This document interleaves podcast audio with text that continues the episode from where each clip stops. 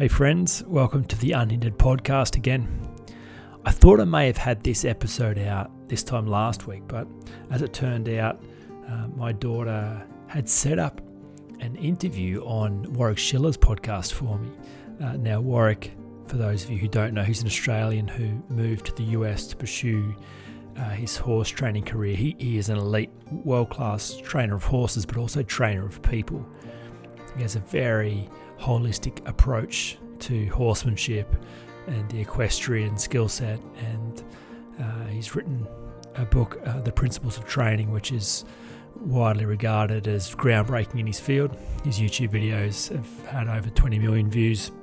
Um, so it's kind of a big deal. Uh, Amity had kind of reached out. She's been following him for some time, a bit of a hero of hers. And he he loves the personal development space and often has guests on his show that uh, just don't come don't come with horse training expertise, but but human expertise. And so, anyway, long story short, I was on his show last Tuesday. A two-hour conversation that rates as one of, if not um, the best interview I've ever had. Just the quality of the questions and just the the depth of this man. Um, it's not often you get you get interviewed by someone with a really authentic spirituality and a real genuine humanity that has pervaded everything he does. So he asked me questions I've never been asked before on any podcast. Uh, but when I was done, uh, all the allotted energy I had saved up for that day had been used.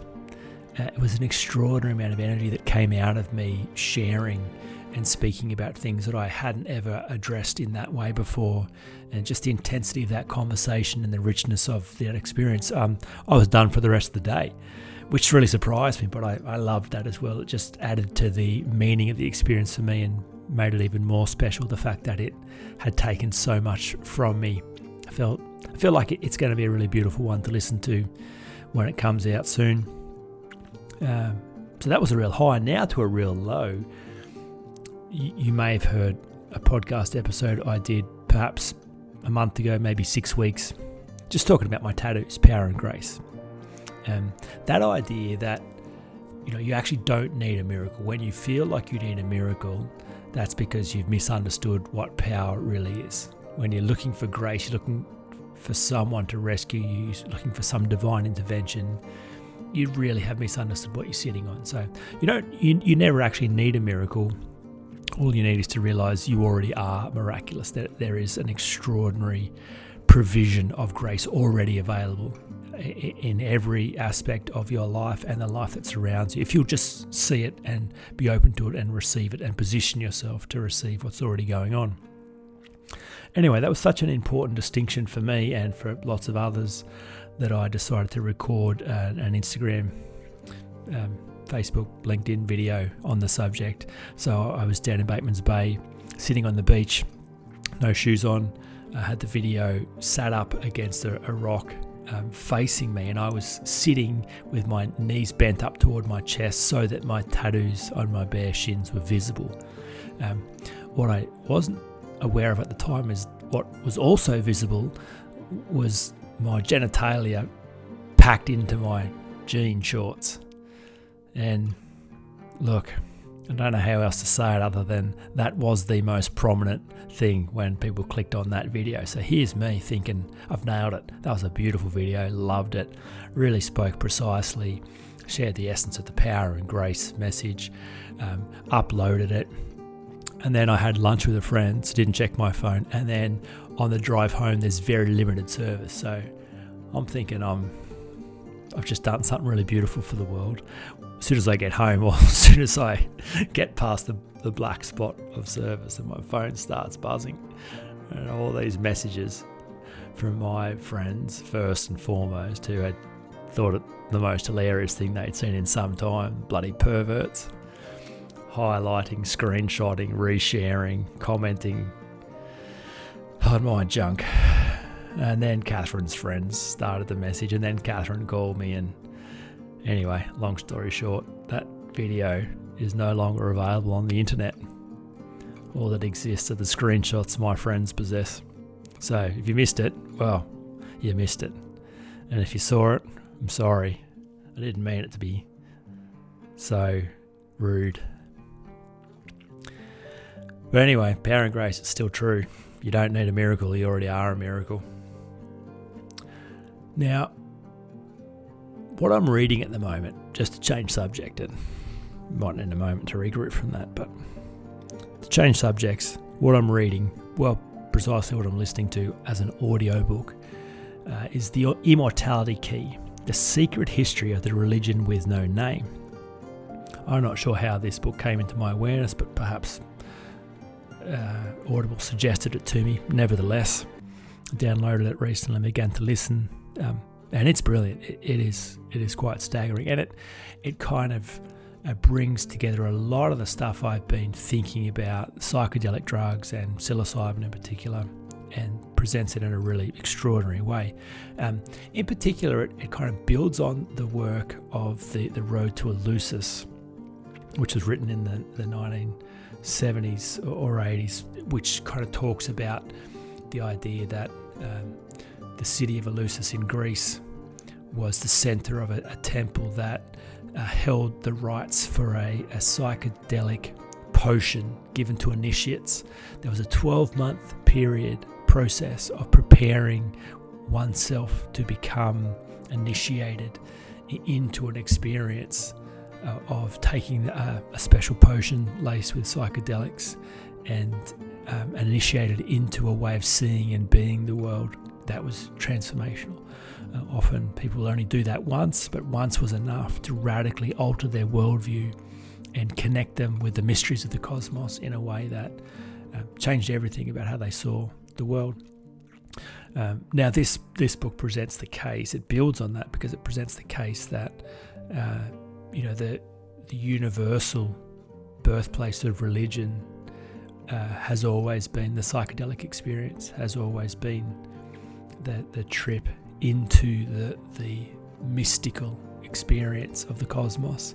And then uh, organized religion has sought to codify and control and organize the, the fire, the magic that uh, was freely experienced and able to be experienced by all. And so, you know, there's no uh, there's no denying that the earliest forms of Christianity when it became organized off the back of Constantine making Christianity the state religion. So, going from a, sect, a Jewish sect, a fringe sect, being persecuted, Christians were being thrown to the lions for the entertainment of the Roman audience in the Colosseums. Um, um, uh, Constantine had an experience, had a dream where, uh, go, before going into battle, he dreamed of a, a fiery cross on a cloud. Woke up in the morning and questioned his servants to who's who worships the God of the cross. And so someone knew it was the Christians, and so they brought in some Christian leader and quizzed them about it. And Constantine had said, "Well, look, um, if I pray to your God and we win the battle tomorrow, well, that's going to go well for you." And that's what happened. They won the battle, and so Constantine uh, decided that okay, there must be something to this God of the cross, this God of the Christians, and so um, not only embraced Christianity himself, but then made Christianity the official religion of Rome. Um, and so overnight, now it became, before it was illegal to be a Christian, then overnight it became illegal to not be a Christian. And so all of a sudden, it was the Christians who now had the power. So all the pagans were chucked out of their temples, the temples were converted into places of worship, and uh, the Christians were in. They were the in crowd. And, uh, you know, that marks the start of some pretty dark times for Western civilization in terms of the destruction of art and culture and literature uh, throughout the, the, Western world. But anyway, all that to say, you know, there's no um, discrepancy around the the nature of the controlling organisation that that happened, uh, uh, you know, in the early church years, the early Christian church years. I don't know enough about the the Muslim Islam religion to speak with any intelligence about how that was organised. But this book kind of presents the case that uh, the, the the roots, the mystic experience, the transcendent experience facilitated by psilocybin was at the heart of the birthplace of these religions. So make of that what you will, but uh, there is an extraordinary amount of research which has been really hidden, very hard to find, very obscure. And, you know, I think um, Ronald Reagan, Ronald and Nancy Reagan, when they came to power uh, in the 80s, 80s, 70s. Who can say? I'm sure, I'm sure the listeners will know. Uh, when they went really hard on on drugs, you know, it was a time when um, cocaine and, and, heroin heroin was coming into the country from Colombia, um, Central America, South America, and to stamp it out, they really went hardcore on all forms of drugs. And so prior to that, there'd been an extraordinary amount of research being done around psychedelics and the, the use of them, and you know some of the the flower power hippie movement in the 60s really embraced that and really opened themselves to the experiences that psychedelics could feed, could could give them. However, the war on drugs put the kibosh on all of that, made it all illegal, drove it all underground, removed all funding to any research around psychedelics or their value or their history or how they've been part of the, the foundations of Western civilization until perhaps 15 or 20 years ago when um, laws started to relax and research could be begun again. Uh, but there is an extraordinary amount of research done into both the history and and uh, effectiveness of psychedelics. And the John Hopkins research for psychedelics and uh, consciousness is really leading the way in uh, understanding the the great power psychedelics have, especially when it comes to therapy.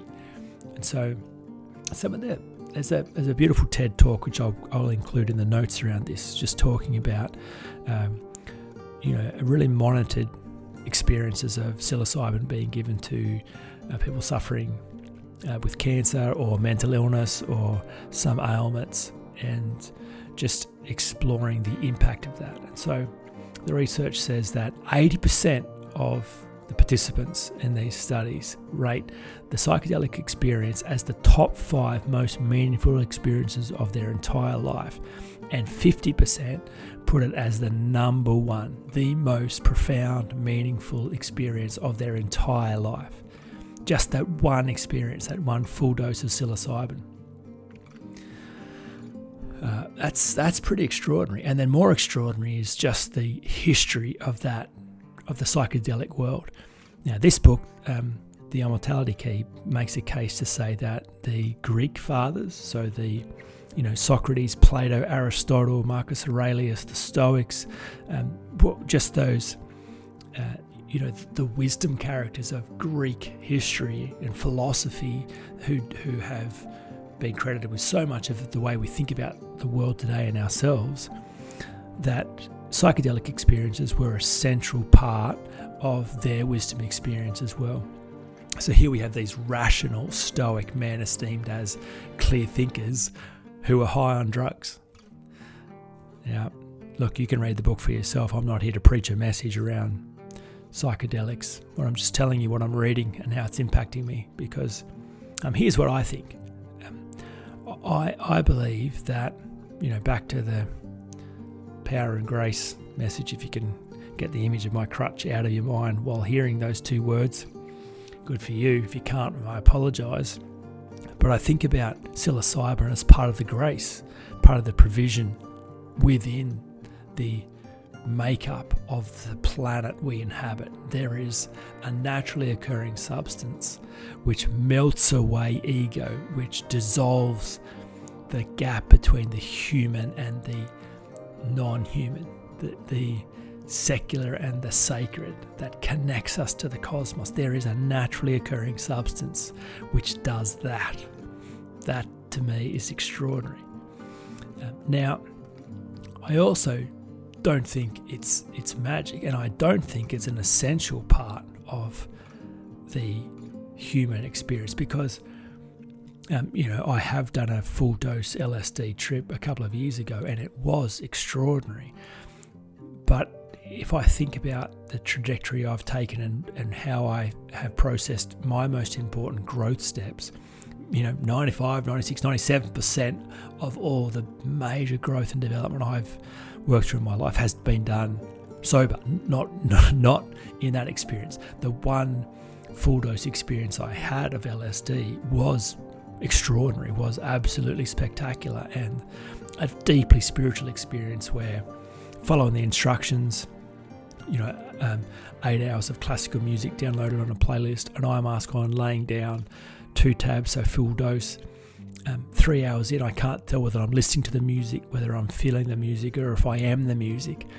And then for the next hour, I'm caught up in this idea that I am both the music and God is the music. I am the music and God is the music. And that phrase seems to connect all my past, present, and future and make sense of my whole experience. And, and as I come out of that, I feel like, wow, if I am the music and God is the music, well, this vessel, my body, my mind, my heart, is is being honed to house that music, to play that music. And there is a really beautiful music that plays in me, through me, a music around being a good human being. And so that experience refined that in me, it strengthened that in me, and it accelerated that in me. Um, I I hazard to guess that I would have got there that same realization anyway, uh, eventually. So to me, it just sped up and magnified what was already happening because it wasn't like uh, all of that was a great deviation from where I was coming from anyway. But it was glorious, and I and I think I'll have a, another experience of that in the near future and I, am certain that I'll facilitate other people having experiences. So, if you're wondering about uh, how to have a safe experience of LSD, psilocybin, mushrooms, um, I'm not too sure about ayahuasca, uh, but let's just stick with psilocybin. I, I am convinced and certain that, that I will facilitate those experiences in a safe space because it is possible to be safe. Um, I'm not sure what your level of comfort is with the psychedelic drug world, uh, but to me, the only danger is how you come to it, how you approach the experience. And to be right, there is danger. Um, however, everything that is powerful is also dangerous at the same time. The sun uh, is an extraordinary dangerous thing. It will kill you if you let it. Uh, very powerful. We, we use it, we harness its energy to great effect. We could not survive without it. Sure, it'll still kill you though if you're not careful. Uh, uh, water, the same. Uh, very powerful. We harness water to great effect. We use it, we swim on it, we sail on it, we send parcels across the ocean, we drink it, we use it to generate electricity. Uh, but if you're not careful, it'll kill you. Electricity, the same. Many people died in the creating of that technology if you don't know how to harness it, it'll kill you. So, yeah, psychedelics are dangerous. Sure, great. So what? Um, there's, there's nothing surprising about that.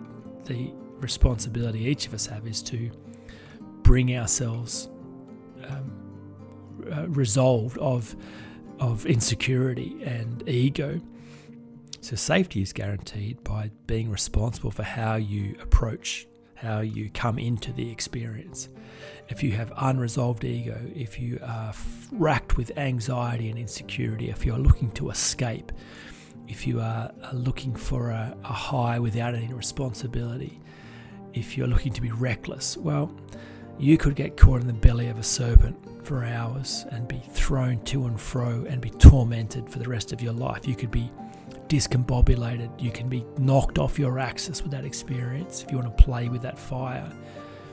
But if you come secure, if, if you come whole, if you come looking for life, if you come leaning into mystery and beauty and wonder, if you come seeking God, well, you will find God. Those experiences can only lead you to the mysteries of the cosmos.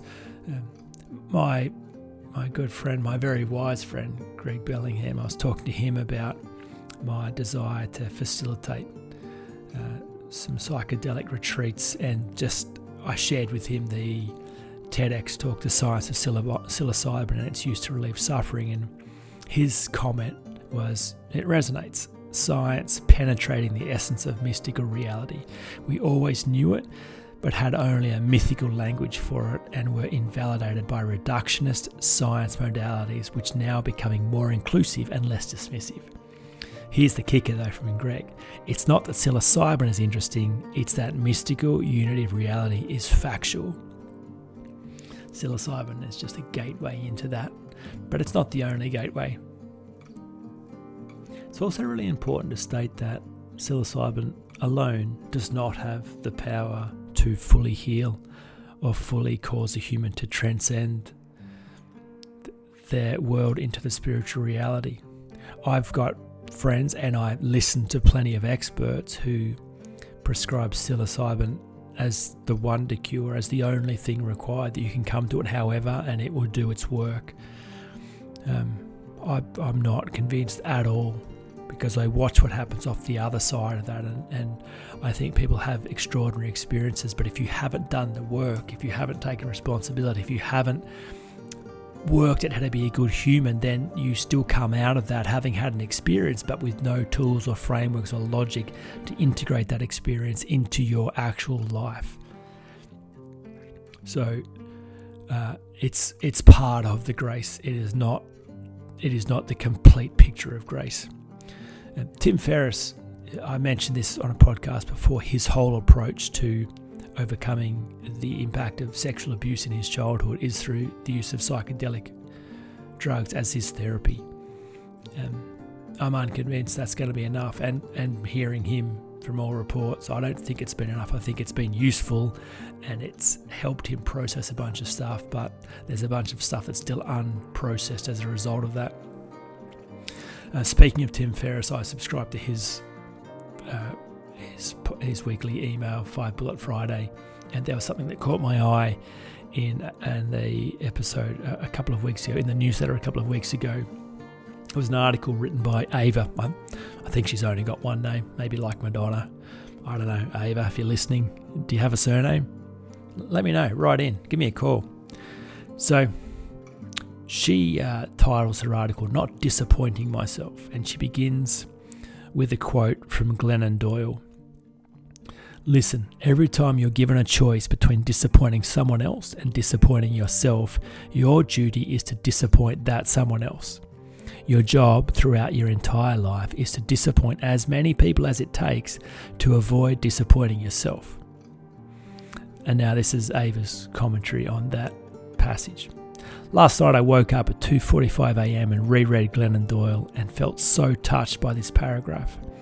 I've written a lot about how I fret about not doing the right thing, how often I succumb to the trap of optimization, the desire to perform for others. And there's something about this framing that rings more true than any other way I've thought about it. Some things in life feel realer than others, more alive. When I follow these things, I feel the most like myself. The, animal, the animal inside me always knows, but I don't always trust it because my logical mind wants to analyze and rationalize. It leads me in the wrong direction. Glennon writes that when women write to her asking for advice, she asks them to tell the truest, most beautiful story they can tell about themselves. When I think about that in the context of my own life, everything seems so clear.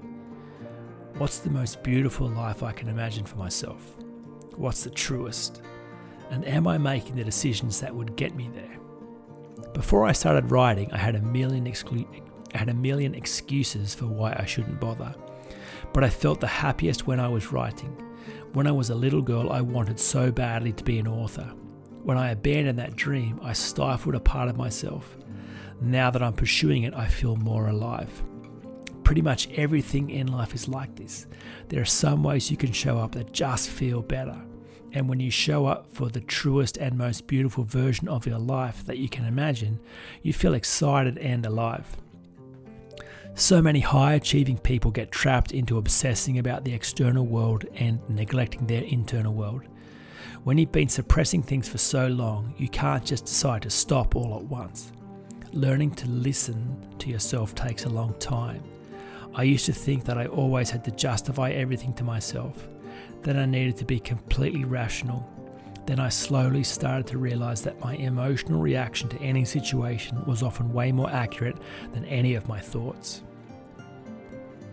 Historically, instead of listening to myself, I prefer to control my environment. I plan, I anticipate, I analyze. I get mad at myself when I stuff up. And it works pretty well most of the time for a lot of things in my life. But when it comes to feelings, it just doesn't work. You can't fake feelings. You can't perform your way into the truest, most beautiful version of your life because you need to be connected to yourself to even know what that looks like. I've known that for a long time, but I'm finally starting to live it. It's a nice passage, some nice writing. I appreciate the sentiments, but uh, a few things I'd like to point out around that. Um, the idea of not disappointing myself is actually central to how I think about my life. I, I feel like I am a, a really assertive human being, uh, and that is not fun or easy very often. And I'm assertive not because I've done an assertiveness course or I like conflict or I love speaking my truth or I've always got to be right. Um, I, it's just because uh, rapport with self is everything. It, it is the most important thing. Without that, I don't actually have anything. I, I cannot live. I cannot function. And so, if I've got to disappoint myself in order to not disappoint you, I actually can't do it. So if you ask me to do something and I say yes and I mean no, I'm going to have to come back and change my mind and, and pull out. I'm, I'm going to have to live in a way that honors what is best for me, whether I like it or not. um, so that's been hard fought territory, but a beautiful addition to my life, obviously, and and great fruit to that. And so I, I think I'm, I'm speaking around this from experience when I say um, just to have that as an ideal, you know, don't, if you're given a choice between disappointing someone else and not and disappointing yourself, your duty is to disappoint that someone else. Your job throughout your entire life is to disappoint as many people as it takes to avoid disappointing yourself. Yeah, good. I like that. I believe it's true. But you cannot just go from being externally referenced to all of a sudden cutting that fuel source off fuel source off. If your whole bread and butter is having people like you, accept you, believe in you, uh, and you belong to them and you fit in with them and they applaud you and like you, well, you will get that by pleasing them. You will lose that by disappointing them. And if you have not upgraded to an internal referencing system where you have taken 100% responsibility to be the chief validator in your own life, then that cannot happen. It's impossible. It's a fairy tale. And I think this is what Ava's describing. The, the, the, giveaway is the very last line. I've known that for a long time, but I'm finally starting to live it. No, you're not. No, you're not, Ava. That's not how change works. Any language around I'm getting there slowly, slowly, it takes time. I'm learning to is deceptive language. That is not how change happens you must meet your need for significance, for connection, for love, for certainty, for variety, for contribution and growth. Those six core needs are just as essential as air. If you do not have an internal way of meeting them, then you will have an external way of meeting those. The point is they must these needs must be met at all times. And so it's like driving a car that I don't know. Do cars still have both LPG and petrol? I feel like that was kind of a 2000 thing or a 90s. One of my friends had a car that had both LPG and unleaded in the 90s. I don't know if it's still a thing. Someone will know. But you can't run both at the same time. You're switching one to the other. This idea of validation, the source of validation, you are either sourcing it yourself or you are outsourcing to someone else. Like that is a moment in time, that is a line in the sand, that is an operating system. One has been designed to look for those needs to be met outside, the other has been designed to meet those needs internally. Now, change can take a long time coming, but it happens in a moment. It happens when you reach the end of your capacity to outsource that. It's too costly, it's too inefficient, it leads to too much suffering. And so, once and for all, you deconstruct that setup and you replace it. You replace it with something better, genuinely better, and it works in a way that is genuinely better, which means that upgrade is a less to more transaction and we're always seeking the best plan. We're always trying to get the best deal for ourselves. So the moment you see a better deal that actually works in the real world you can't go back to the old dysfunctional way even if you wanted to when I watch change in myself and when I watch change in my clients, it is always threshold, it is always a moment in time where everything has changed. It's like now I am living in a way that I will not and I cannot disappoint myself. I will disappoint you before I disappoint me. I'm not learning to, I'm not trying. That's just how it is. So, the point of what I'm saying is beautiful, ideal. Yeah, great, have that as the aim of your life. To get there, though, will require you to examine the reason that you have never backed yourself, the reason why you think you need others to like you, or approve of you, or please you. What are you hiding? What are you compensating for? What are you afraid will happen if they don't give you what you need? What are you afraid will happen if you're on your own with no one saying anything nice? Then you'll be left with your own self and your worst opinions about yourself. So, until you're willing to confront those opinions, which is the insecurity dilemma, insecurity is your worst opinions about yourself. If you until you confront those, eradicate them, and replace them with more beautiful, empowering narratives, then you can never afford to live this way. I hope that's been useful. I'll talk to you again next week.